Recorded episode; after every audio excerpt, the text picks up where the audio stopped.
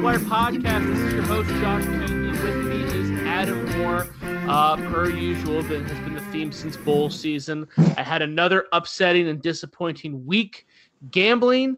Um, I thought I started out hot. I talked. We briefly talked about the North Dakota State game last week. How I was kind of shot there, getting a point and a half um, against James Madison. So I took North Dakota State. I did cash out. Uh, I took the Titans. I cashed there too. So my Saturday was pretty profitable at two and one. Um, Sunday sucked though, man. I had the Texans. The Texans were looking good.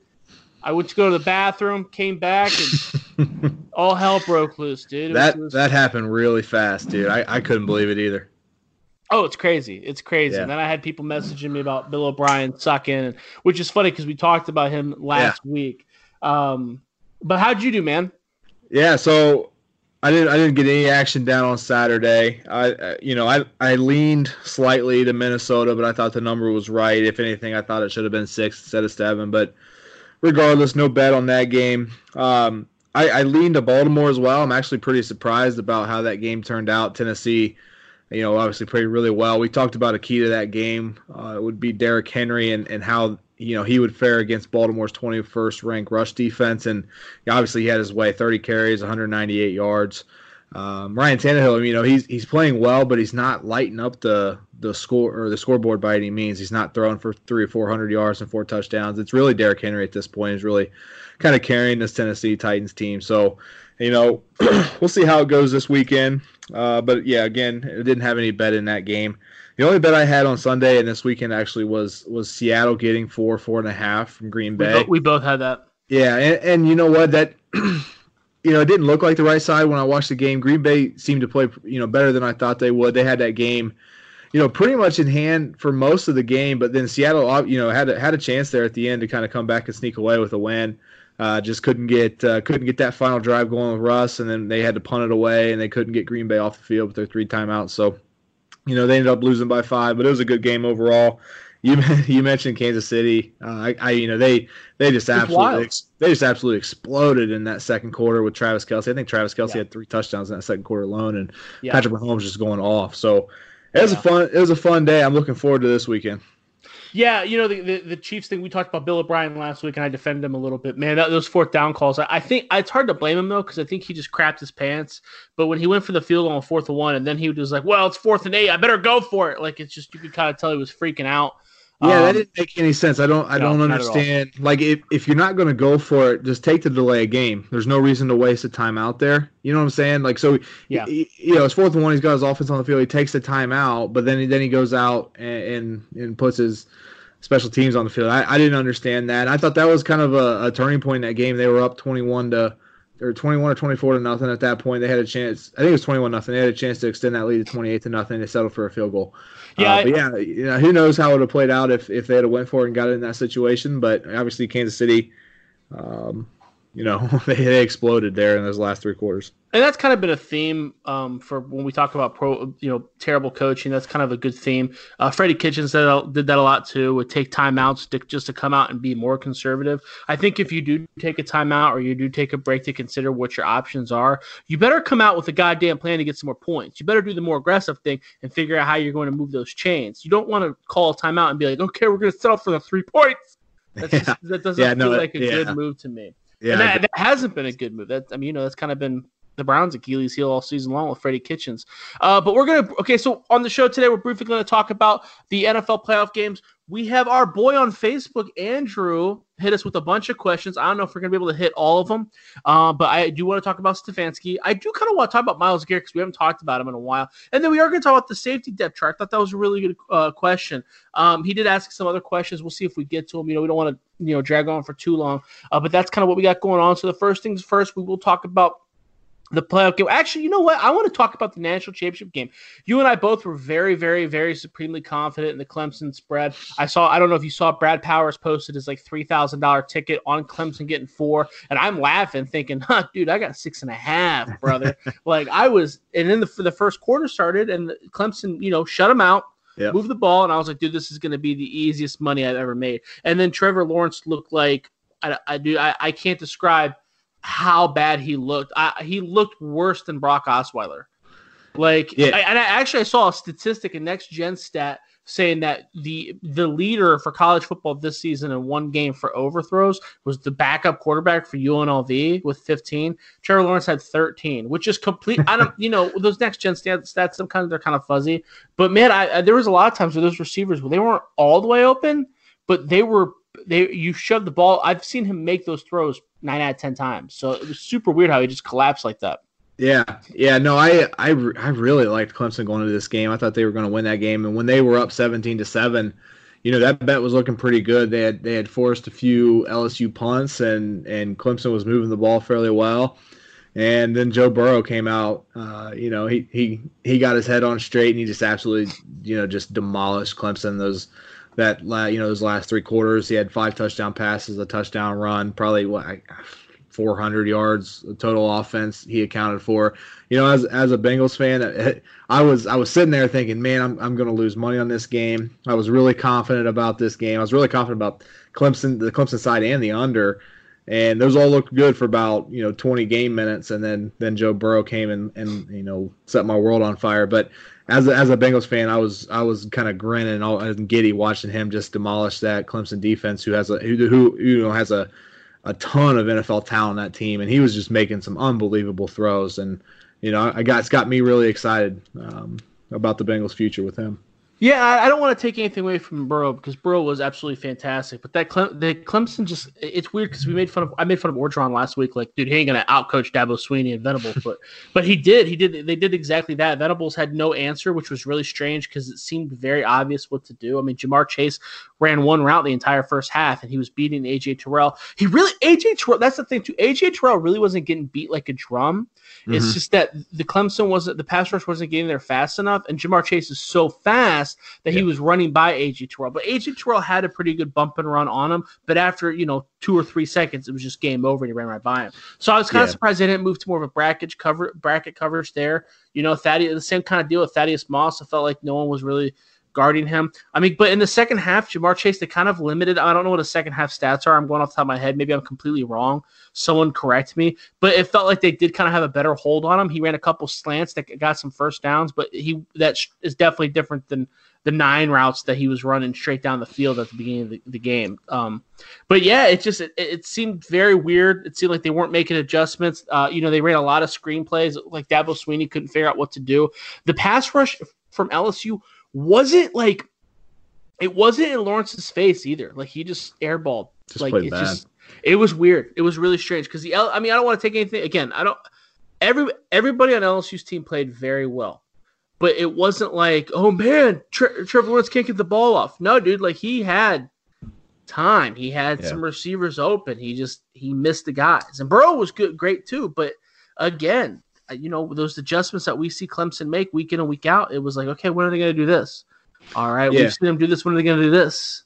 one of the surprising things about that LSU team to me was their defense, and I, like you kind of mentioned, whether whether it was Trevor Lawrence just really struggling, or if it was something that LSU was doing on the defensive side of the ball, whether it was scheme or or whatever, uh, you know, I was not expecting uh, them to kind of get shut out like that, especially especially late in that game. Yeah, and I don't want to say they, they scored. They scored right out of the half, and um, you know, cut that to a three point lead, but then then they were just completely shut out for the past the last 25 minutes of that game. It, it, it was just strange. I mean, Dabo Swinney, we talked about, he's a top five coach in college football, so I'm never going to say he he sucks. I'm just going to go ahead and assume that this is one of the this is the best team in college football. I have no problem admitting that. That's fine. I, they, LSU was great. They might be one of the best teams ever. I have no problem admitting that. Um, that's probably what it was. They just got overwhelmed, and it's just hard to it's hard to tell from your couch. Um, yeah, you know, you know, as as bettors, we're looking to be right 55% of the time. So I, you know, I have no problem being wrong or, or taking the L. And I, you know, anytime I'm on the on the I'm on the side with Brad Powers, I feel like I'm on the right side or on the sharp side. So yeah, exactly. I'll go with that. Yeah, it. You know, I tell you what, the most annoying part of the night was, was that as soon as the game was over, I had to hear about how great the SEC conference was, and it's like, dude, like, okay, well, let's back up a little bit because Minnesota beat. I mean, come on, like, are yeah. we really gonna pound your chest because Tennessee beat Indiana? Are we really? Are we doing that? Like, right. they went below 500 against the Power Five during the regular season, but no one wants to talk about that because Missouri lost to Uh, Missouri lost to Wyoming. Vanderbilt lost to UNLV. No one wants to talk about the, the, the really really small crappy schools in the SEC. Yep. And then they they you know they went 500 in the bowl season last year, but no one said that they sucked last year. It's just I, I kind of I get sick of that narrative. And the SEC is the best conference. I do want to make sure that everybody is aware that I do think that the SEC is the best conference. I just don't think that's the case every year and I don't. I think that that conference is. I think that the top of that conference is very, very, very good, mm-hmm. laden with a lot of NFL talent. When you look at like LSU, Florida, Alabama, and I think it makes the rest of those schools look better than they really are, like Missouri, like Tennessee, like Vanderbilt, like Kentucky. I mean, those schools just aren't very good. Those those schools are com- very comparable to Indiana and Purdue. Uh, but whatever, that's a that's a discussion for another day. Let's dive let's dive into these games this weekend. Uh, the first game the Tennessee Titans are a seven point seven and a half point underdog to Kansas City. Now, last week I took all four underdogs. Uh, this week I'm going with the favorites both games here. Actually, that's the spread. The spread is seven and a half for both games. But let's go ahead and talk about the Titans getting seven and a half from Kansas City. I'm going with Kansas City. I know that the Titans won during the regular season matchup in week 10, 35 32. Uh, I believe Henry rushed for 188 yards that game. Is that right? Double check me on that. Um, but remember, during that time, Mahomes was still dealing with an injury, and he still threw for 446 yards. So now let's assume that he is 100% healthy. I don't think it's going to be the same. I think you're going to you can expect him to be even better. Maybe not statistically better, but you know, being able to control the ball better. Uh, that was actually Kansas City's last loss too. So they've been on a roll since. Obviously, I think that has to do with Mahomes' health. Um, Kansas City has also covered their last five games at home. Arrowhead Stadium is a very hard stadium to play at. I think everybody would admit that. Um, last week you talked about Kelce. He did have 134 yards and three touchdowns last week. I don't know how the Titans are going to cover him either. So I have no problem taking Kansas City. If you include the home field advantage, which we can imagine is four points here, they're saying Kansas City's only better by a field goal and a hook. I completely, I don't, I don't think that's the mm-hmm. situation at all. Two months ago, if you said, "Hey, you want Kansas City getting I'll give you. I'll take the Titans getting three and a half. You can have Kansas City. I would jump all over it and call you an idiot. So I'm not going to react. I'm going to kind of stay with that theme. Kansas City hasn't disappointed me. That's where my money's going. Yeah, I think I think Kansas City. You know, I don't know what to think about this game because, you know, ten, I think to me, Tennessee's just an outlier this, or at least this this back half of this year. They played oh, so oh, well. Think, and do you think and, do you think that the team that took a chance on Ryan when that went uh, when like zero oh and six with a good quarterback, and they got a quarterback that was, you know, no one really thought was yeah going to be, you know, kind of his career kind of got destroyed in Miami. How fucking bad is Marcus Mariota? You know what I'm saying? Well, like, hey, first of, first of all, don't curse, Adam. It's a goddamn family show. All right. second, second of all, Mar- okay, I'll let you finish your statement about. I, will let you finish your ignorant statement about Marcus Mariota. well, I'm saying like this that team hasn't changed other than at quarterback, and Ryan Tannehill has got this team, you know, in the final four of the NFL playoffs. So it's it's at least worth mentioning where Marcus Mariota had this team on the brink of being eliminated from the playoffs. Ryan Tannehill kind of came back and saved it. You mentioned like winning, four or five straight games, and and they still they had a chance to be eliminated from the playoffs that in Week 17. They had they had to win, which they did, and they had to have a couple other things go their way, which happened to you know which you know which obviously happened. So. Um, doesn't matter how you get in. You know they're playing well. Really, you're playing really well right now. Um, looking at the you know just pure data. The, well, hold this, on. The, we, you skipped over the, the Mariota sucks thing. Okay, well, I want to I want to argue that point. Well, all right. I want to hear your side of it. Mar- okay, so first of all, we we live in a time of we talked about extremes and recency bias, right? Everybody tweeted about how great Burrow was. Burrow's the best college quarterback I've ever seen, and no one loves Burrow more than me. Okay, I, you know, an Ohio, Ohio State guy through and through. I you know I've been following him. Right, whatever. Like I like Burrow, okay, but are we just forgetting Vince Young existed? Are we just forgetting Cam Newton went from stealing laptops of Florida to leading the championship to, to go and take an Auburn undefeated, and then Auburn immediately sucked the year after. Like, are we forgetting about that stuff? It's just like Marcus Mariota. Are we? Marcus Mariota was good. He was efficient. He was athletic. He had a big arm. He just got hurt. He got beat up. It's over. I don't. Th- I think Ryan Tannehill had a really good streak. I've always thought Ryan Tannehill was very good. There's a reason the guy was drafted in the first round. He was beat up in Miami. He's finally healthy. He's a great distributor. Always, always been that way. But Derrick Henry's been kind of up and down too. I think he's kind of come out of his shell, you know, the back end of last season and this season. But he was kind of used improperly there at the beginning of his career, and I don't think we give enough credit to the coaching staff in Tennessee that's been using him appropriately. Finally, they're not just they're not just hammering him up the middle. They're letting him use. I mean, he's honestly he'll he'll pound you up the middle, but he is best when he's able to use that sideline, his j- really, really long arms to kind of get the defender away. I mean, the stiff arms is his best move, and he likes to run near the boundary. So, and they, they use him appropriately. I don't think they get enough credit for that. I don't think Mariota sucks. I just think that, you know, shit happens, man. Yeah, no, you're right. And, and you know, take it with a, you, know, you got to take it with a grain of salt that when I, you know, when we say some uh, somebody that's playing in the NFL sucks, they're still good enough to be in the NFL. You know what I'm saying? Like that's that's a that's a level beyond comprehension about how, how good you actually have to be to be on an NFL roster. It, so I mean, obviously he's good and he's got or or you know he wouldn't be there in the first place. He's got the he's got the tools to be a great quarterback, but it takes more than that. And I and for whatever reason, Ryan Tannehill's got you know he's got lightning in a bottle right now, and he's just on fire he's good. I think he's finally healthy. I think he's finally an offense that utilizes his skill set. I don't think Adam Gase was ever willing to ju- to to move how he was going to call the play, regardless of Ryan Tannehill's skill set. I do, do think Ryan Tannehill is very good. He's athletic. He's got a big arm. You know, he's got great size. He's a good distributor. He's efficient. He know he's always been that way. He's never been bad. He's just always been beat up. Maybe yeah. those six months sitting on the bench helped him. I don't know.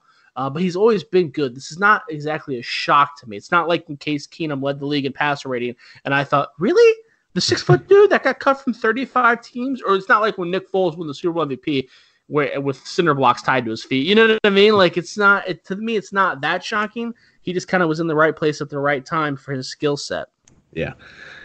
Yeah. With, with all that said, you know, pure power rating here makes this line seven and a half. So, uh, you know, don't don't disagree with what Vegas has put out for a line. However, you know, I kind of, you know, how I do my power ratings, I kind of aggregate a bunch of different things and a bunch of different projections. And a you, couple you better of, start saying something interesting here soon because I'm well, hearing aggregate I'm, and math, and I'm not placing a bet, and I'm getting bored, dude. So what I'm well, all that what I'm trying to say is that this, if I do lean, it would be to Tennessee. I think they there was a there was a chance they keep this game close. I wouldn't be surprised at all if this turns into like a 24, 21, 27, 24 type of game in favor of Kansas City. But you're not going to bet on it. I'm not going to bet it, but I think I think a lean to Tennessee is is uh, the right God. way to go. Oh my God, whatever, dude. Whatever, man. God, put up or shut up. All right, let's move it on to the next game. Uh, the Green Bay Packers are again with a seven and a half point underdog to the San Francisco 49ers at San Francisco. I'll let you kick this one off with your opinion, Adam, because I'm a nice guy. Yeah, hey, I appreciate that. Uh, I'm gonna I'm gonna be boring again. I'm gonna say, hey, this line is exactly correct. Seven and a half is what I would make it no bet for me. And just but just like uh, in the Tennessee Kansas City game, you know, just looking at what feeds my model here, I think there's a chance here for San, Francisco to really kind of um, you know win this game by by more than seven and a half. I wouldn't be surprised if they win by 10, 7 to 10 points. But again, there's really not enough value there uh, for me to place a bet. I'm not going to bet, but I think uh, lean to San Francisco is the right play. Okay, so you're there's two games this weekend, you're not going to bet on either. That's correct. I don't understand. Do you have like a family reunion or like what's what? I'm what not do a you mean? degenerate. Yes, you are. That's the that's literally the only reason you're on the because you are a degenerate. Well, so okay, so let, you're not going to bet on any of the games, which is super disappointing, and everybody's probably turned off the pod by now. But so, at what point do you view it as value enough to bet on it? It's probably um, once it gets up about two points in line value is when I think it's worthy of a bet. Again, we're, so you're, and you're not going to budge. You're not going to budge off your. I'm sorry. All I mean, it's all we're looking at. All we're looking for here is 55 percent. So I, I guess I, I'm not comfortable in either side of either game this week exceeding the spread by more than you know 55 percent of the time. So for that reason, I'm not. That's why I'm not making a bet. Okay, so if, if your model had the spread, if your model had San Francisco favored by 10, mm-hmm. you'd put money down on San Francisco. Yes but because your model has San Francisco at seven and a half, you lean San Francisco because of all the exterior factors, but because your model says no, you're you're not going to bet against your model. That's correct. Okay. All right. I just want to be on the word, and we'll track that a little bit too. I'm betting on the Niners, dude. The Niners won 37 to 8 in the regular season against the Packers. I know it's hard to beat a team twice, but they didn't just beat them, they pounded them. They figured them out and they pounded them. Um, they have the top pass defense in the NFL, only average, only allowing an average of 169.2 yards per game. I don't think Aaron Rodgers is going to fare well against them, much like he did earlier in the year. Jimmy G has been extremely efficient. Uh, I think he was 14 of 20 last week for 253 and two touchdowns. He's not that doesn't have to win the game. He just has to be efficient, and not make mistakes. Uh, I'm sorry, he was 14 for 20 for 253 and two touchdowns against Green Bay. Not his last game, his game against Green Bay earlier in the year. So, like I said, he doesn't have to. I still the, the point still stands. Uh, so you you got you're telling me that they beat them by 29 points, and now you're only I only have to give up seven and a half two months later, and the only thing that's the only thing that's changed is that they're this is the playoffs and the winner gets to go to the Super Bowl. Okay, so we need a better team. Who who? Okay, so let's back up a little bit. Kansas City, Tennessee. Who's your bet? Are you Kansas, betting that game? Kansas City. Kansas City? Yeah. Okay, so okay that ha, what has changed from the last time that those two teams have played? Because the line at that game was five and a half. Yes. And now it's seven and a half. Yeah. I would argue that Tennessee has gotten better since the last time they played Kansas City. At least they're trending upward. I know you mentioned you know Patrick Mahomes kind of coming off of an injury, but he That's hasn't it. he hasn't played bad. You think he, you think he was two points worse then than he is now? I, I would make the argument three points. I would make the argument that there was a field goal. I would make the argument that hit his injury at him playing at 75%, which is a strong assumption. This is a very square handicap that I'm laying down. I do not have a good argument for this bet. The, the San Francisco bet, I feel like it's a pretty strong handicap. I'd be interested to see you try to break it away. But the Kansas City bet, it's pretty much me banking on the fact that I believe Mahomes was 75%. And I think the difference between 100% Mahomes and 75% Mahomes is a field goal swing. Yeah, and well, I, mean, I, think that the Kansas City coaching staff is better. So you you know it, yeah. that that that situation too. Titans only won by three points against a beat up Mahomes. I know that in this situation, this spread, Kansas City's pretty much got to beat that beat their ass, but I, am going with them. Yeah, no, I'm not. I'm not gonna like to try to tear down your your San Francisco handicap. No, I appreciate um, it. Bring it on. It just fires. No, it just fires know, I, up, Adam. I don't. I don't have a strong strong argument against it, other than that's just what the model says. I, you know, I guess my only argument was they played in November. You know, that's we're we're talking seven weeks later. Uh, a lot has changed since that time. Again, they played each other, so they they they know what they're going to try to do against the other team. Um, I, I, just think this is a, a, playoff game. I don't. I just don't. I just think it's a closer game than thirty-seven to eight, like it was the last time. And you might be right. You, I, I think that you are right, but it can be closer, and I can still win my bet. yeah, no, that's, and, and, that's and, what I'm saying. So, so in November, San Francisco was favored by three, and now they're favored by seven and a half. So that's four and a half points that that they're saying San Francisco has gotten better, and you and you and you think it's more than that. Okay, so so yeah, I, I do. I think that San Francisco has gotten better. Okay, and I do believe that Green Bay has actually gotten worse. Green Bay has gotten worse. The, the, when that spread when they first played, we thought that the Packers were going to have a top five defense, and that is not the case. we yeah. talked about last week how you thought that they were the number the worst two seed you've ever seen. Now, obviously, that's clearly not true at this point, but I don't think I, I still lean towards that attitude and towards that mm-hmm. opinion. And a lot of the statistics would back me up there. Yeah, and I, I and to be clear, I lean to San Francisco here. I, yeah. I, I think so. I'm not disagreeing with you, um, and I, I, I still I still feel pretty strongly that Green Bay is not as not as good as a as a two seed should be. I, you know, this is a one versus two in the NFC, and it's a seven and a half point spread. I think that tells us everything we need to know about those two teams. Right, and and I want to you. Ha- I know you have your mum- numbers and you stand by your numbers and blah blah blah blah blah. I bet like Freddie Kitchens calls plays. When my pants get tight, I lay down the cash, dude. You know who okay? I bet? I bet like Kevin Stefanski. That's who I bet like. Oh my god. Oh my god. Which we'll get into. But before we get into the Kevin Stefanski argument, I want you to re- reiterate the fact that you believe that Green Bay is the worst number two seed you've ever seen. Well, you said that I, last week. So yeah, you have to. I, I said I did say that, and I Seattle had a chance to win that game. Um, I thought, like I said earlier, I think I thought Green Bay played better than I thought they would. Well, we they, don't, we don't have to go back into that game. We don't have to go back into that game. I just want you to say it again that you think that the Packers suck because in 15 minutes when we talk about Kevin Stefanski getting hired, you're going to be like, "Oh, I changed the Vikings. You did so good with the Vikings. The Vikings are so good." And then I'm going to say, "You said the Packers sucked and the Packers won the division." Yeah. I just want to make sure that we. I want to set up that argument. Well, for my, for the listeners, argument then will be that you know, just because. Well, don't spoil it. okay, we'll get there. Don't, don't Um, spoil it. No, I, I I do think they are uh, one of the weakest number two seeds. They they might they might not be the worst. And just so I'm clear, I've, I've not gone through and done all the research and looked back at every single one. It just it just felt to me like Green Bay wasn't as good as a number two seed. They're not. They're not. Their statistics have, have consistently gone down.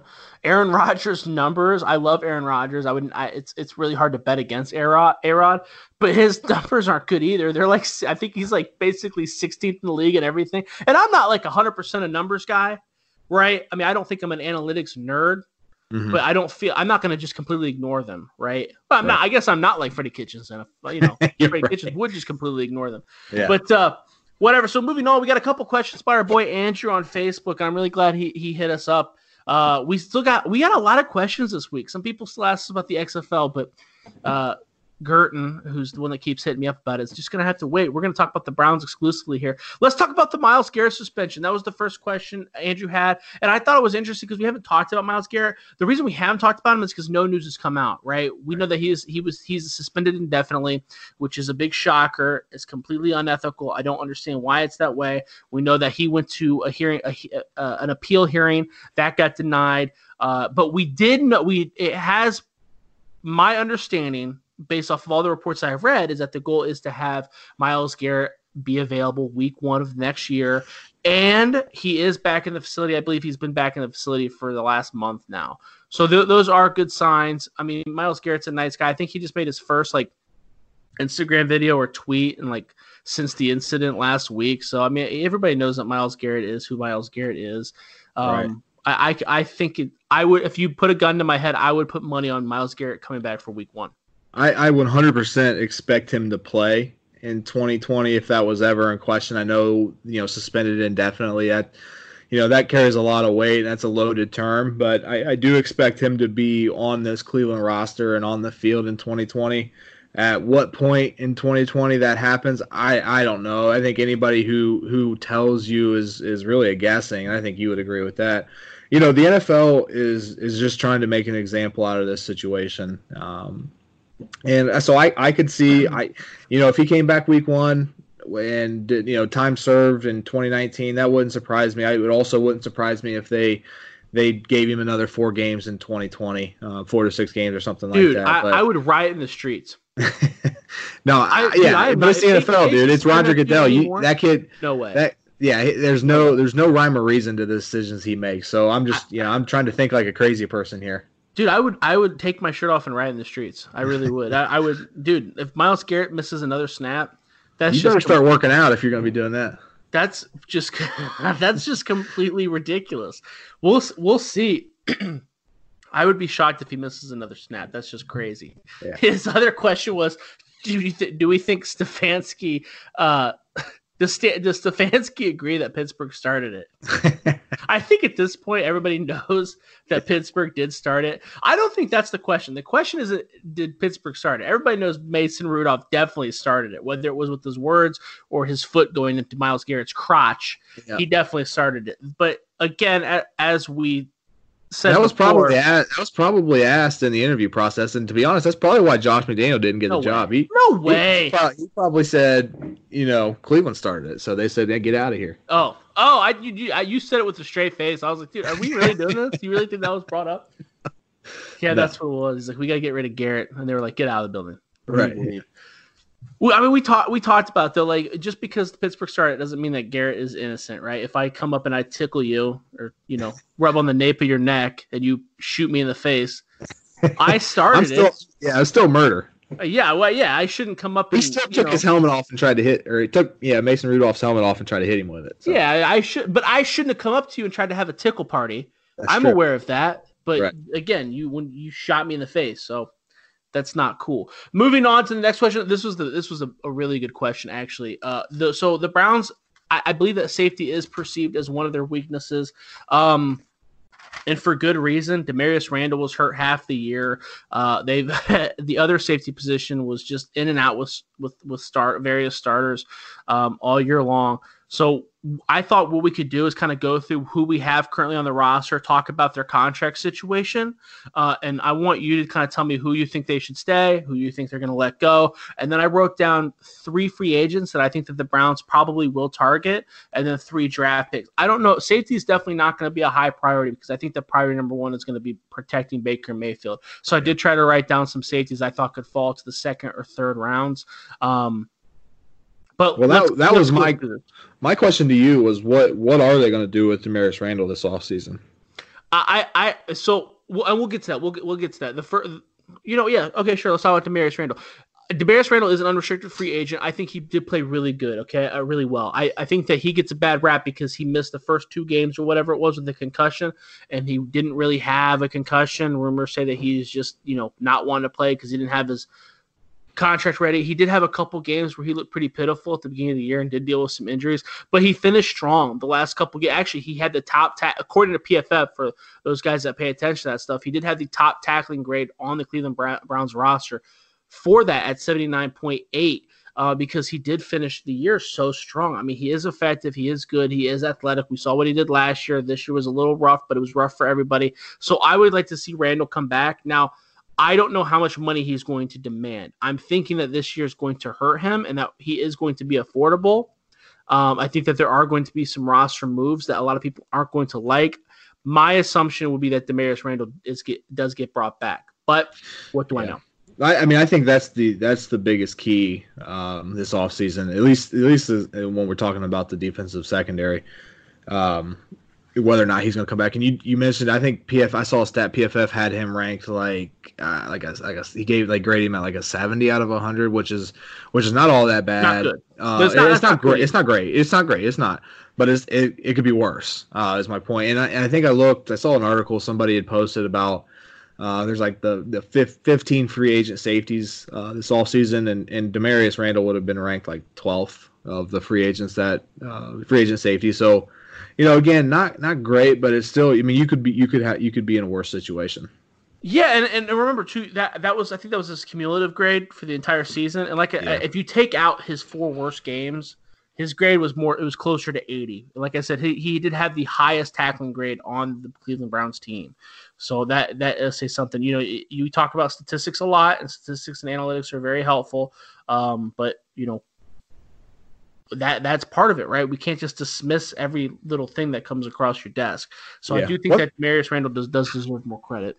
Yeah, one one thing that we're not really talking about, and I think it I think it's worth considering. It, will certainly be considered in the building with with uh, with the new coaching staff is, you know, what kind of what kind of player is he in the locker room? Is is he a type of guy that you know people get along with, or is he a douchebag, or you know how, how you know how does he fit in there with the with the new cultures and i think that'll that that might play in more so than we might think so yeah and we don't we don't know those answers yeah right we now. have no clue it'd be impossible uh, the other safety, the other guy who started, he's at Maurice Randall obviously started the last couple games. Justin Burr has actually started the last couple games too. He's also an unrestricted, unrestricted free agent. He's been very solid. He's not a guy you want starting. He's kind of like Terrance Mitchell, TJ Carrie, kind of clumped up in that group. He's not a guy you want starting, but he did play, play very solid, and he did get kind of thrown into the action there. Um, I don't think that they had any intentions on playing him at all. It was kind of like a special team signing, and then due to injuries and all that good stuff, he kind of got thrown out there. He was very solid. I would be interested to see what what I, I don't that I think he's a bigger question mark than Randall because I think Burr has actually had a good enough season where he could probably demand some pretty solid cash. And I don't know if the Browns are going to want to invest that because I'm thinking that they're going to be pretty cap strapped. Uh, cap strapped. But what, how do you feel about Juston Burris? I don't have a strong opinion about him. Uh, and you mentioned the cap though. I think I saw Cleveland's like you know like 15th as far as cap space is concerned. Yeah. So they do they do have some room to wiggle. Uh, if they if they want to invest some money in, into some of those guys that they think they have long term potential. Uh, so yeah, it'll be interesting to see once they get a new GM in the building how they're going to start to kind of put this roster together. Um, Morgan Burnett's on the hook this year with a, he's got like a four point seven million dollar cap hit. So you know what what are your thoughts on him long term, at least next season?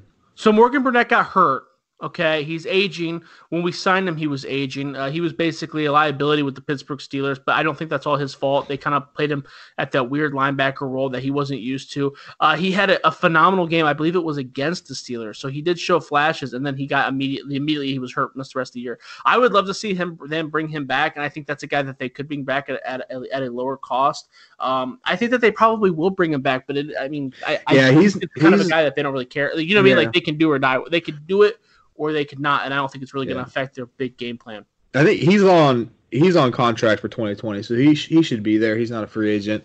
Uh, but, but yeah, I was just kind of That is the guy about, that they can unload. That is that is Yeah, a realistic that's target true. for them to unload. Yeah, because he's got yeah. It would be it would be really it'd be pretty cheap for him to for them to let him go. They wouldn't be hit. They wouldn't be hit with a lot of dead cap money Yeah. there. Um, Eric Murray's the other guy that's played a lot. He's kind of that plays that third safety, that reserve role. He's also an unrestricted free agent. They got him. They acquired him through the Emmanuel Ogbah trade with the Kansas City Chiefs.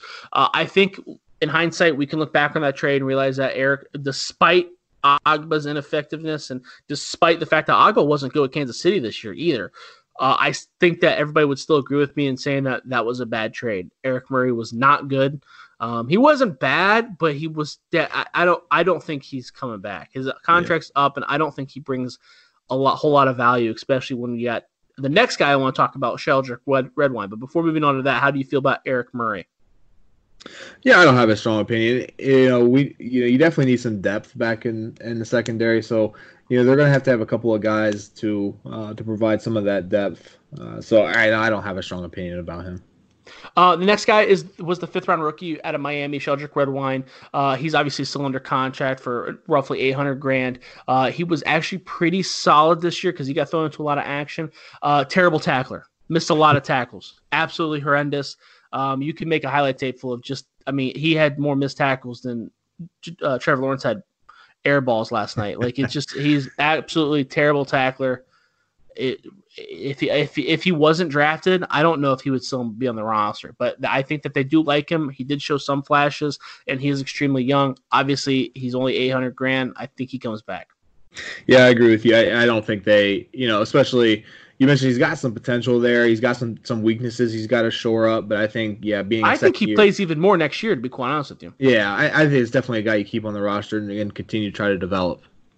Uh, the next guy, the last guy I want to talk about on the, the, the current Browns roster, JT Hassell, the undrafted rookie uh, out of, oh my gosh, I believe he went to Florida Tech. I, I can't remember. He was the guy that played outside linebacker for a small Division two school, uh, much like the Griffin brother. He's only got uh, one hand, played really well, hits really hard, smacked people in camp, uh, kind of hung around in the practice squad. Now he's on the active roster. Here's the deal with him, though. His contract, he's still under contract, but his contract uh doesn't just double it's five times its value now now this year if he stays if he stays on the roster his contract is going to swell up to about 600 grand uh that doesn't sound like a whole lot of money but i would not be surprised to see him get released Yeah, that'd be that'd be interesting. I, yeah, I, I don't have a strong opinion about him either. Um, well he doesn't play very much so it's not re- you Yeah. know what i mean? Like that's just how it goes. Uh but here i wrote down three free agent tar- targets that i think that the browns could make a move for at safety depending on the new staff the new defense corner and all that good stuff. Obviously i think the best safety in the free agency class is justin simmons out of denver. He's only 26 years old. Uh, he was a third round pick out of uh, boston college. He was at the combine measuring at 62202 he fell to the third round because he did run a 461 but he surpassed expectations. Uh, he was a second team All Pro member this year, had four interceptions and 15 passes deflected, which led the Broncos and was his career high. Uh, he's going to get some huge money. I don't know if the Browns are going to be in the market for that, but if they get a new defensive coordinator or they, you know, if they're looking to make a splash and shore up that defensive backfield, letting uh, Damarious Randall go, this could be the route that they take. Yeah, it'll be interesting to to to see how they decide to move forward with the safety position this offseason, whether they're going to go after somebody in free agency or they're going to try to, you know, I don't know, maybe spend a second round draft pick on a safety this year. I, I don't know. It'll be interesting. Uh, but I agree with you. Justin Simmons is the best safety available. Uh, his PFF rating last year was like 90.8, which is which is up there as far as uh, safeties in the league. So I agree. He uh, he he probably will demand a uh, you know a high paycheck this offseason. Uh, the second safety I had on my list is Ha Ha Clinton Dix. Uh, he was with Chicago this past year. Again, another a pretty young guy, 27 years old. Feels like he's a little bit older because he's bounced around at this point now with the Bears, the Redskins. I believe with the Packers for a bit. 6'1", 208, four, ran a 4.58 at the combine. Uh, he was a first round draft pick for a reason. He had a really low PFF grade. I believe it was actually lower than Marius Randall's. He had 74.2 grade, uh, which was 30th among safeties. Okay, now we all know he's good. We all know he's athletic. There's a reason he was drafted in the first round, but I don't think he's going to demand a big mon- uh, a big number. So this is a guy I think the Browns could probably get on the cheap. Yeah, you know, that's probably a more realistic uh, signing for the Browns. Uh, you mentioned there's there are a few like big name or big money type safeties out that are free agents this year.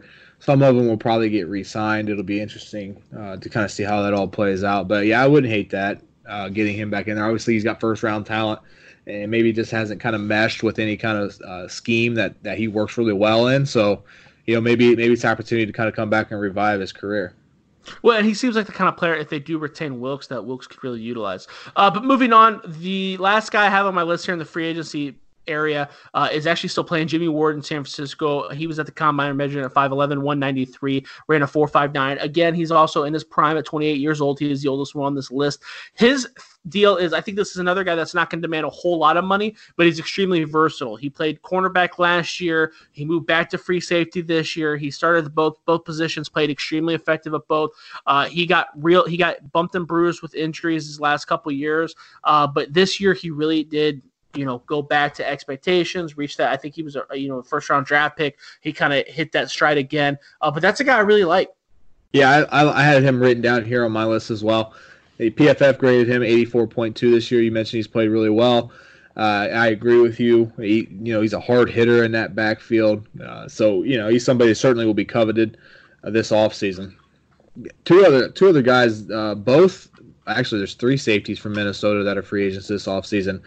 Uh, Anthony Harris and Jayron Kearse are both free agents. Those are they were ranked uh, respectively 90.5 and 89 in PFF grading this season. So, you know, really really good options there. I wouldn't be surprised if if they weren't re-signed there in Minnesota. Uh, the last one I had written down was Adrian Phillip, Adrian Phillips, who's a Los Angeles Charger. Again, wouldn't be surprised if he's re-signed. But uh, yeah, I think those guys will all demand um, some big money this offseason. Yeah, Anthony Harris. Like I saw that he was a free agency, a free, a free agent this year. I saw that you know he had those high PFF grades. I think that that Vikings defense really kind of masked some of his deficiencies. I know that he doesn't have the best athletic testing numbers. Um, you know that's one of the reasons why he did go undrafted. So that might be someone that I might stay away from just because of that, uh, because he's going to demand a lot of money because it's just how it is. Because you know, like you said, the PFF grade and all that, people are going to recognize that. So that for the amount of money, I think I'd rather take a shot at a guy like uh, Jimmy Ward. But I yeah. definitely, I definitely saw that. Do you have any uh, any draft prospects that you're you're excited about the potential of drafting? Is you know, for safety.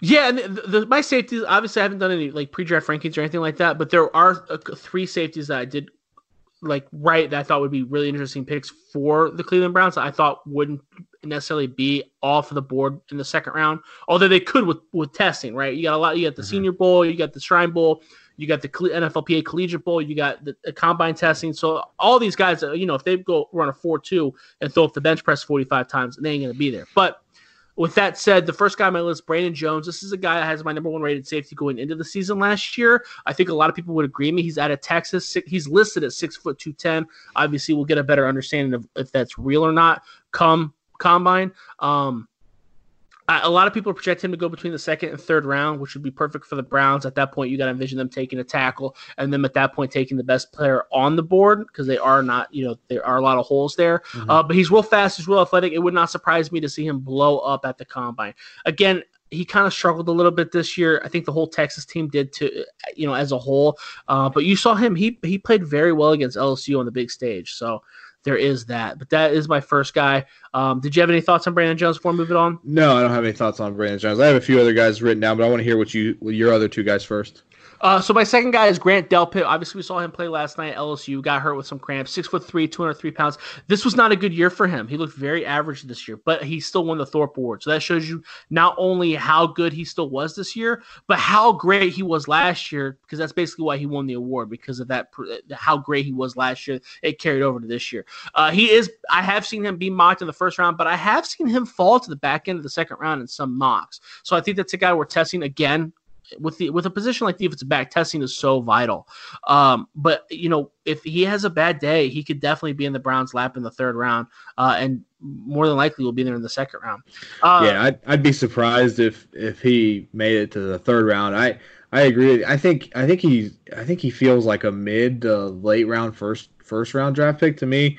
So you know, if this is somebody that the Browns, if they didn't love anybody at offensive tackle uh, they're at their early pick. I think they're picking ten, uh, so they don't love any there. They want to trade back, acquire some picks, and then pick up Delpit there. Uh, I wouldn't be. I wouldn't hate that. And uh, you know, if they th- if they think he's going to fall into the second round, I wouldn't hate that either. But yeah, he's definitely somebody I had written down. That that's not that right now as it stands, based off of what I I've the little research I've done on him. Delpit is not a guy I want to pound the table for for the Browns to take in the first round. Yeah. I, I don't think it would be a bad idea for a more for a team like I don't know you know we talk about the Niners if Jimmy Ward leaves Grant them taking Grant Delpit where they pick I don't think that'd be a big loss for them but Delpit I don't think he's going to make the kind of I mean the Browns just have so many holes I think it'd be unwise to get a safety that literally might be worse than Damarious Randall his first year coming in. Does that make sense? Yeah, I mean no, there, there are there are question marks in his game. There are question yeah. marks in his game. Um, the third guy I had on my list was Richie Grant of UCF, another guy who had a pretty disappointing this year, uh, disappointing year, six foot one ninety four. Uh, but he had a fantastic bowl game against Marshall. He had an interception, a fumble recovery. I believe he returned one for a touchdown. Uh, as a junior, he I think he he was like in the tops of the NCAA. You know, one of the top in the NCAA in interceptions. Teams kind of avoided him this year, so I don't think he. I think believe the the bowl game against Marshall was his first interception. Uh, but he is a ball hawk. He moves really well to the ball. I'm glad to see him play that well against Marshall. You know, he's big, he's fast. But again, testing will kind of show where he goes. But that guy, he might fall to the middle rounds. It's not. It would not be insane to see a guy like Richie Grant test poorly, fall to the sixth round, and then play very well, kind of like a, a, a Kevin uh, Byard at a, with Tennessee when he got drafted out of Middle Tennessee State. We talked about Justin Simmons having a pretty poor combine, falling to the third round. I wouldn't be surprised to see Richie Grant fall into that because he, he is productive. He looks like a guy who could be very productive at the next level. Yeah, and I'm I've got three guys that you didn't mention written down. I'm gonna rely on you to to kind of provide some insight into their into their game because I, I didn't watch all these, but these are just I, I, went and looked at some mock drafts and, and saw some like round two guys that uh, that that might be available there for the Browns. First one was Ashtyn Davis out of Cal. Uh, do you have any thoughts on him? Yeah, Ashtyn Davis is kind of a he, he's he's definitely a riser. He's definitely kind of one of those draft favorites. I would compare his rise kind of like to Terry McLaurin's last year. Everybody kind of fall, fell in love with Terry McLaurin's footwork and blah blah blah. Even though he wasn't the most explosive player on the Ohio State roster, Ashtyn Davis is a guy that I think has a very high floor. And I think a lot of people would agree with that. He also has those ball hawk tendencies. That's not a guy I'm absolutely in love with, but again, you know, testing could surely change my mind. Yep, I believe Next I believe he'll be at the Senior Bowl. Okay. Next one I had, uh, this one, he's a junior, uh, Xavier McKinney out of Alabama. Everyone loves him. Uh, you know, he's probably likely going to be in the first round. He's probably likely to test very extremely well. Again, this was not a guy I was super high on. Um, you know, he kind of fits that ha ha Clinton Dix profile as far as Alabama safeties go. But again, you know, Minkah Fitzpatrick kind of he he's been playing fantastic. So I don't want to say that all Alabama safeties suck, but you know that I, he he is someone he's probably going to be gone by the by the second round. I would think that he's going to be gone before the Browns get a ch- shot at him. Okay. Last one I had written down here was Antoine Winfield Jr. out of Minnesota. Obviously, you know, being Ohio State fans and Minnesota being in the Big Ten, uh, we're we're familiar with him. He had a really great season this year as a senior. Uh, what do you think his NFL prospects are? He's great. I didn't have. I thought he would. Get, he was going to be a middle round pick uh, before the season because he's not very tall. I'd be man, I think he's going to be right around 5'10, if that. Um, he's kind of thin, but he hits, he hammers hard. I don't think he's going to test real well. I don't think he is, but a lot of people say he's going to blow up. So we'll see. Uh, but I had him listed as kind of like a, a, middle round guy, but he is good. He flows the ball well. He's very instinctive. He comes up, he smacks you in the mouth, just like his dad did at Ohio State. Um, but he, yeah, he's good. That's a guy that, I mean, th- that's a guy, if he's there, that his his pre-draft work is going to be very interesting because I've heard different ends of the spectrum. I heard some people say he's going to kill it the combine, and then some people say that it's he's not going to. You're going to be shocked by how small and slow he is. Yeah, that'll be fun come March, April. Yeah, I definitely have to do some more work on that. Right now, I've been working on some Shrine Bowl stuff. Um, and I honestly, I, I haven't felt that unprepared. I thought I, I thought I knew a lot, and then I was going through some of those guys, and apparently I'm not watching enough Rhode Island film because they had some guys. I was like, "Who the hell is that?" But you know, there's a D3 wide receiver. I can't even remember his name from Barry College. I'm like, I don't even know where that's at. So I got to do some real, real, real, real work for, uh, before April. But I promise you, I'll get get there. But let's talk about the Browns. The Browns finally made a decision, uh, and Kevin Stefanski. This is I don't. I we probably should talk about this first because this is going to be the most interesting part of the pod. But here we are. Yeah, the Browns hired Kevin Stefanski. Can I complain about the, the, the hiring process first? Yeah, go for it. Okay, so let's let's recap. So the Browns said, "All right, we want to hire a guy with head coaching experience." Correct? Is that not what happened? I I, I don't recall that specifically, but okay, maybe maybe I made that up. Maybe I made that up. But my thought process was that they did Haslam did say, "Hey, we are hiring a guy with head coaching experience." Okay.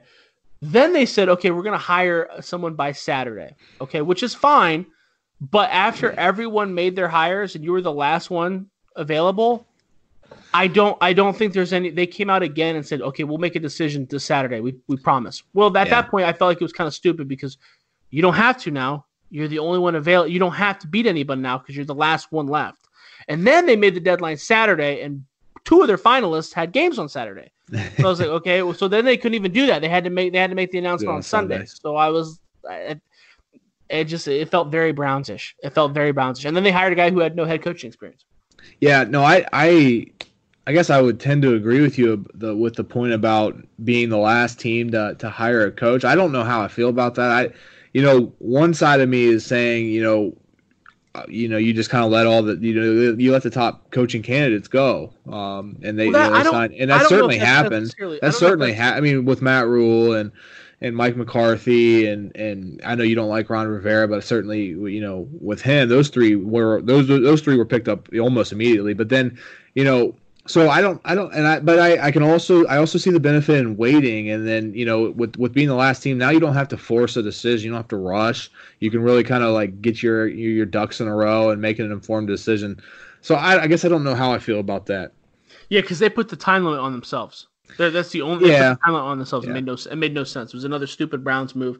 Um, I don't think that they lost that. They I don't think that they view it as losing out on McCarthy or losing out on Matt Matt Rhule. I do think that they wanted Stefanski from the very beginning. I my understanding is that uh, Podesta, DePodesta liked him last year. Mm-hmm. Um, so I don't think that they felt like they missed out. I feel like they got the guy that they always wanted, You're which I'm right. fine with. Yeah, I mean I'm fine with that. I think that that's great.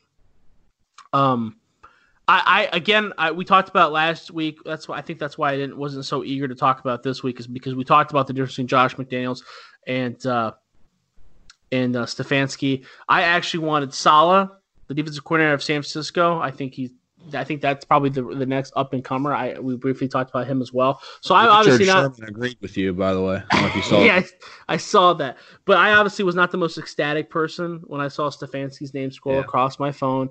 Uh, but I do think that that was their guy. I do think that they are going to take a more analytical approach, which I t- completely agree with. I do think that some of the stuff that came out of Cleveland, I don't think that, a lot of people are upset with guys like Dustin Fox coming out and saying, "Well." They wanted the ownership wanted you to send the game plan to DePodesta and have him evaluate it. Blah blah blah. I don't think that that was obviously that wasn't true, right? That's crazy, but I don't think it was 100% a lie. I think that I think that he does probably want to be more involved, but I don't think that's a big issue for a guy like Stefanski because they are they hired him to be on the same page. So I'm I'm happy with that. If they win, I'm happy with that. I think the more important hire is getting the G, the GM right. Um, I know they're looking at Andrew Berry, who was over the is over there working in Philadelphia. Had briefly worked with, uh, um, gosh, I don't know what's wrong with my brain today. Um, Sashi Brown. He worked with Sashi Brown prior in Cleveland. Uh, I think that Andrew Berry, I, I, like Andrew Berry. It's hard to talk about GMs and coaches because you don't know how they are as people. Uh, but based off his track record, I like Andrew Berry. I think that that's a game changer. We talked about how this roster is a top eight roster in the NFL. As long as, and, and Freddie Kitchens was a complete buffoon, and he still won six games with them. Yeah. So if uh, Stefanski's better than Kitchens, I'm never going to say I don't like I don't want I didn't want them to hire Stefanski, but I can tell you with 100% certainty he's better than Kitchens right? So even if he's yeah. just a tiny bit better and he's got a, a, good, competent GM around him, and he hires a, a good defensive corner, I know that they're looking at the uh, the, the, defensive backs coach for San Francisco. Um, his last name's Woods. I can't again. I'm having an off day. I can't remember his first name. I think that that's a great hire. That guy has pretty extensive experience, and he's worked with some underrated defensive backs that do not have a superior athletic profile and has made them very good. Um, I, I, I think that they're looking. It sounds like they're looking in the right direction for a lot of their assistants and stuff. So I think that you can, even if he's not the best head coach, I think that you can be. You don't have to be the best head coach to be successful in the NFL. Well, and that's my point too. You, and you, you don't have to be a great offensive coordinator to be a great head coach in the NFL either. I, they're no. two different skill sets. Now, yes, some there are skill sets that kind of overlap. So you you will there are great offensive or defensive coordinators that become great coaches, but it's not to me it's not a prerequisite to be you have to be a, a great coordinator then you know then to be a great head coach. So you, you know that was going to be my argument for you again with uh, Minnesota versus Green Bay. And so, you know, to me, what, what you need to be a great head coach, you got to be smart you got to be analytical in the way you process information or, or you know how you make decisions. And to and really you got to be able to build a culture and you got to be a great leader. And by all accounts from what everybody's coming out and saying that's what Stefanski is. So if he can just kind of put these pieces together uh, the pieces of this puzzle together I, I think this is a team that could really really compete next year. If you want my honest opinion if you put a gun to my head to bet on it you say hey Josh bet bet on this. Are the Browns going to make the playoffs the next three years? I would probably say no I honestly probably would. But he is a bet. He's hands down a better coach than Freddie Kitchens, and Freddie Kitchens won six games with them.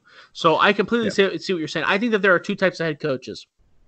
You have a type like Bill Belichick that does everything. Okay, he's a distributor, but he does he does everything. Okay, okay, we need we need to shore up our special teams. I'm going to spend the week with them. All right, we need to shore up our offense. I'm going to spend the week with them. All right, we need to shore up the defense. I need to spend the week with them. He's got his hands in everything, but he hires a great staff. He knows the staff. He trusts the staff to do all the ins and outs. Right.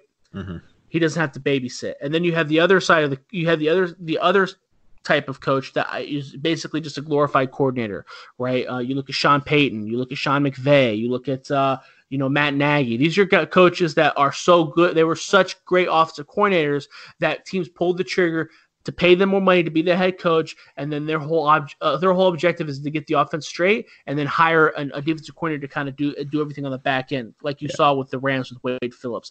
I don't know which which one Stefanski's going to be. I envision him being the offensive coordinator type, to where he's going to hire a good defensive coordinator, stick to what he knows, and doesn't really go from that. And I think that that's perfectly fine. Like I said, you can win. I think you can win games like that. I don't think you have to be the best coach in the. I don't. It's just like being quarterback in the NFL. I don't think you have to be the best. A lot of it's about the situation, what you got. You when he's going to roll into Cleveland, he's not going to have to do much rebuilding. I mean, they got a great quarterback. They got two great wide receivers. They got a ground and pound yeah. running back. You know, those are all the things he had in Minnesota. Just you know, and so some would argue that those tools in Cleveland are better than the ones he had in Minnesota. Yeah, you're probably right there too. And I, I, guess I would tend to agree with your assessment of of him being more of, a, of the offensive coordinator promoted to the head coach, where he's gonna he's gonna try to hire a, a really talented defensive coordinator to kind of take over the defense side of the ball while he handles the offensive side of the ball. And maybe and, maybe I'm wrong, and uh, we we talk about the analytics and stuff. I want to be very clear. Uh, the dude knows football. He played yeah. was he was all Ivy League at the uh, playing defensive back for Penn. Okay, I feel like well, we'll dive into the analytics thing that that, dirty word in a little bit, but I'll let you finish your point. Yeah, no, all I was saying is like we've I can't remember who exactly said it, but there there are people comparing him to to Sean Payton. Now, whether that that plays out, you know, who knows? We'll we'll find out eventually. But uh, my point being is, you're right. He's he's super smart. He had, you know, this this Minnesota offense, and I don't have the exact numbers in front of me, but they weren't that good that last year. Uh, he took over this year and he really he really you know gave this team an identity, something that John DeFilippo didn't really have with Minnesota. They were they were looked like they were just you know throwing shit at a wall and see what stuck. But the, you know last year, this year with Minnesota, Stefanski really built this offense around the the outside zone run and Dalvin Cook. And it, you know, obviously turned out to be, you know, Dalvin Cook had a, had a career year. Um, Kirk Cousins was wildly efficient uh, fourth fourth in the NFL in passer rating and completion percentage. You know, if he if he can come in and do that, you're right. The, the pieces are here in Cleveland. They got Nick Chubb. You got Baker Mayfield. If he can get Baker Mayfield to be efficient again, if he can if he could build an offense around Nick Chubb, he's got two explosive wide receivers on the outside. So I mean, I, I think the I think the sky's the limit for this Cleveland offense. So and and I I, I want to recap what you said about him transforming the Vikings offense. Okay, people are forgetting that around week four, both these wide receivers were pretty fed up with how the offense was going and I believe they had didn't they have to bring in Kubiak to kind of help out the offense to make them. I mean, he he he got hired on to basically help this guide this Vikings offense. So if you would have hired, if I would have asked you eight months ago who you wanted to hire, or if I would ask you mid season, quarter through the season, if you want to hire Stefanski, you would laugh. Okay, so I do, and he, like I said, I'm not bashing him. He may be a great coach. I'm a Browns fan. I hope he comes in, he wins the Super Bowl next year. But yeah. let where people are bl- just forgetting that. People are just forgetting that there was a four week period where they couldn't move the ball through the air, and both of their wide receivers were upset. And their receivers are not as dramatic as OBJ and uh, Jarvis Landry. That's okay. True. So you need people need to wake up to that right now. Now I've seen some stuff now, and that's another thing too is that everybody called we okay we talk about their their offense, you know, oh, their rushing offense is six six in the NFL. Okay, well their passing offense is like twenty third. Okay, people keep t- nitpicking these passing stats. Oh, Kirk Cousins is super efficient. Oh, Kirk Cousins didn't throw interceptions. Okay, yeah, but you let's use the stat that you use for the rushing offense. Why are we not talking about the stat for the passing offense the same way we talk about the rushing offense? Oh, because it's not good. Let's be real, right? It's not. It's not good. Let's break it down. It's not good, right? It, it depends on which stat you're using to measure it depends on what stat you're using to measure that. It makes sense that. Hold on, I didn't pick the stat though. You, you, and various other people always open up with saying, "Well, the, the Vikings have the six best rushing offense in the NFL." Right? I didn't pick that stat. You guys start out that stat. Yeah. So no, if we take the exact same stat on the passing offense, it yeah. ain't good.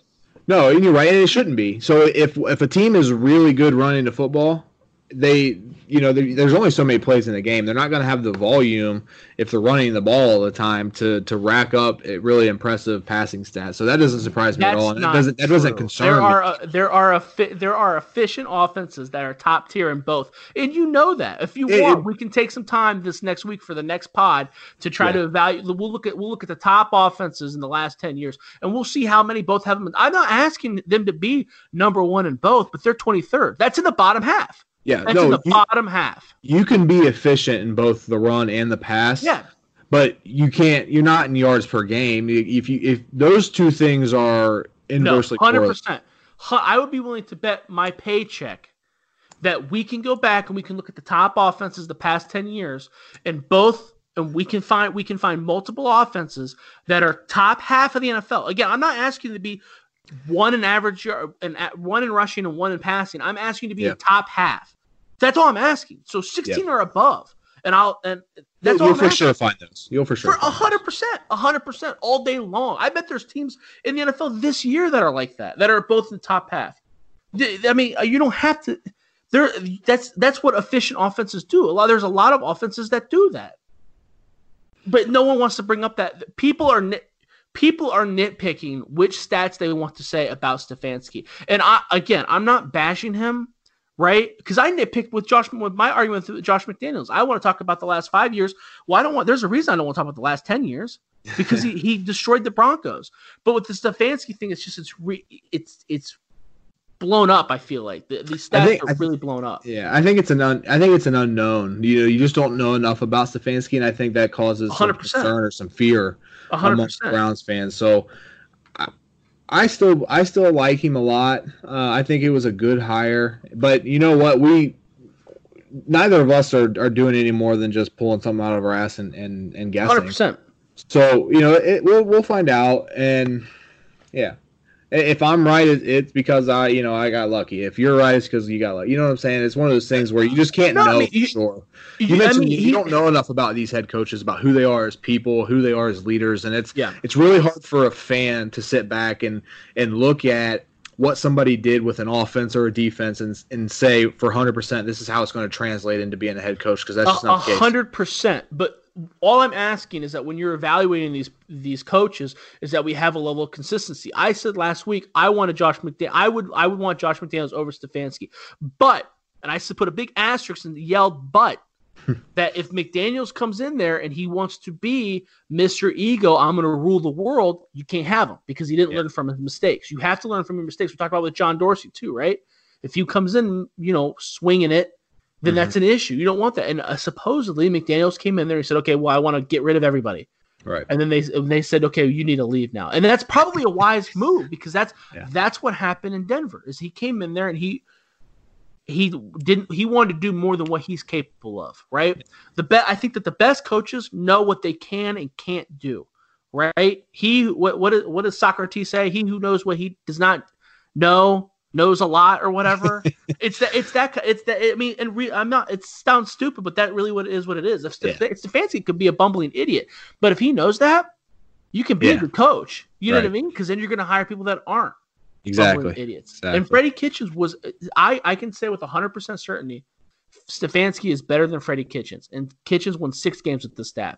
So if you have someone with half a brain that just does what they're supposed to do, and if he's just average, this is a playoff team. This is a deep playoff team.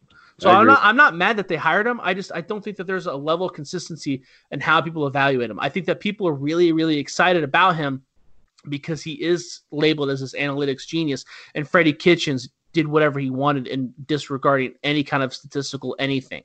Yeah. Okay, and I, I think, think that he's starting to come down a little bit. I think people are starting to come around on Stefanski, at least from what I've seen on Twitter. Everybody uh, loves him. Everybody loves him. Everybody's uh, always loved him. A lot of, you know, I thought everybody. It, it, it appeared to me that everybody was all McDaniel's, all McDaniel's, and then when they hired Stefanski, everybody was pissed off. Uh, now, then, now you're starting to kind of see the tide turn a little bit. But at the end of the day, none of us know how good he's going to be. It's just we're just gonna have to let it play out and see how you know see how it goes. Well, yeah, but then if we just let everything play out, we wouldn't have anything to talk about, Adam. That's true. That's true. No, I'm not. Again, I'm not bashing the hire, but there is there's no consistency when people talk about. There's just you're right. There, there's just there's just not. There's just not. And when you talk about McDaniel, it probably is because his resume is so short that you're gra- people want people like him and they're grasping at straws to try to make him make a square pet peg fill fill in a, a, a, circle hole. Like it's just that's just how it is, and that's that's fine. He might be a great. You can make a solid case for him. You just did. You made a solid case for him, but you can do it without yeah. stretching the truth. You know what I mean? No, I get, I get you saying. And people, and no, and no one, and no one in the past throughout this entire process has mentioned the fact that this offense was pretty close to combusting in the beginning of the year. I think I heard someone say someone I someone made the point on Twitter that hey guys, remember this offense almost collapsed in week four, and then someone responded, "Well, Adam Thielen was hurt." Adam Thielen was hurt. No, dude, everybody hated yeah. Kirk Cousins. They had to have a talk with him to tell him yeah. to throw the ball. Well, that, the, that happened. That's a real thing that happened. Yeah, and we have know, OBJ. Yeah. Well, here's the thing that's crazy to me, and you see this everywhere, even like in our political landscape. I don't want to get political, but every yeah, every no. fact, every fact, you know, you you're gonna have two different people, two different sides look at the same exact fact and having a different opinion on it, uh, on what it means. Yeah, 100%. so the interpretation of the facts is, is, you know, that's all we're doing right now is looking at, okay, this is what happened what does it mean?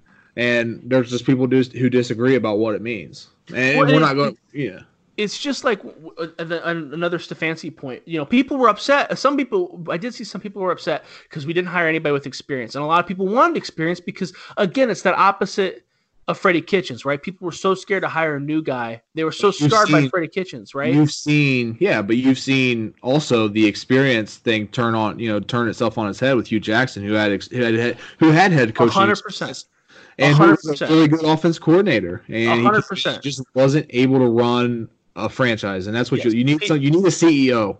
You don't need an all star coordinator. You, you need a CEO. That's who you my, need. My point yeah. is my point is, and I'm not saying that I I would have been perfect. Like I said, Saleh was my guy.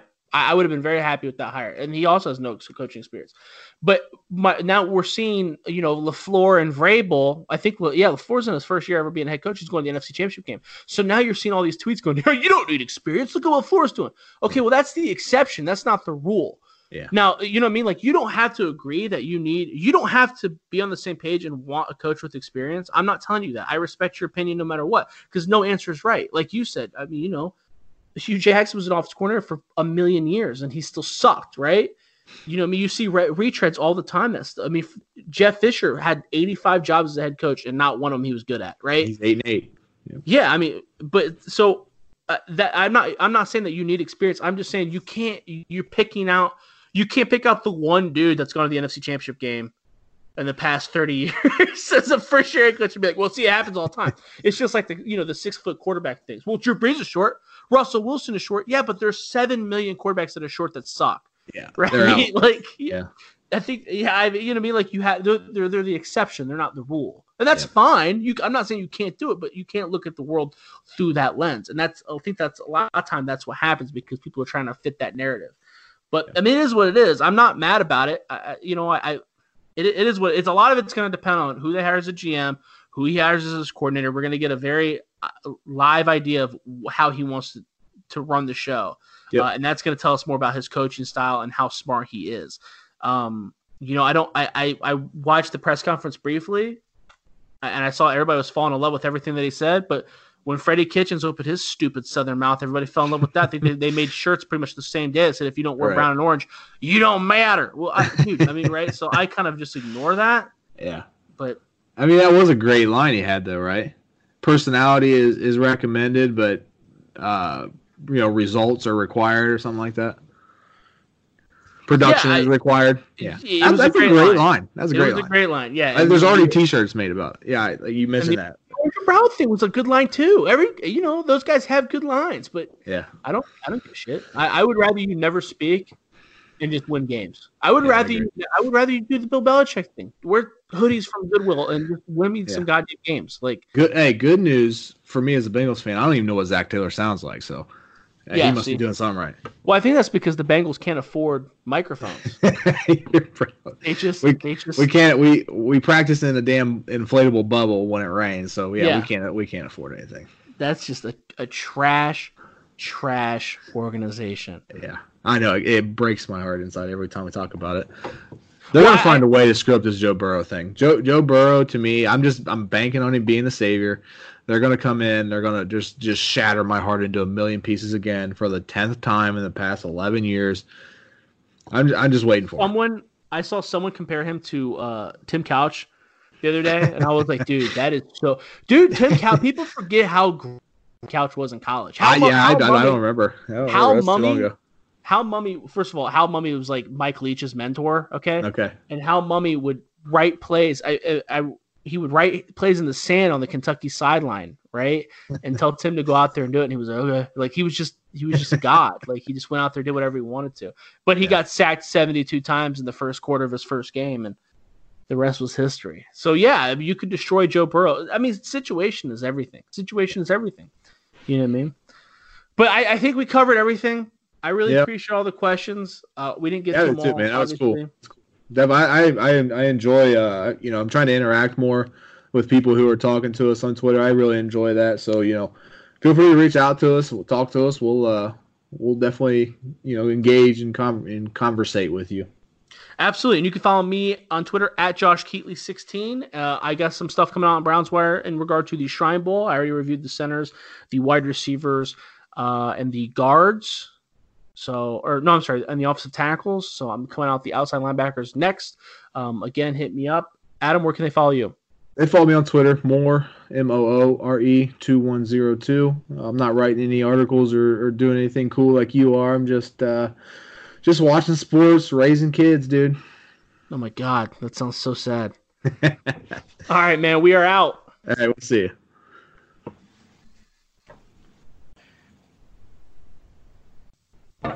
Oh, oh, oh, Are your wiper blades chattering, skipping, or squeaking? Don't let streaks or smearing on your windshield compromise your visibility. When it's time to replace your wiper blades, stop by O'Reilly Auto Parts and see our selection.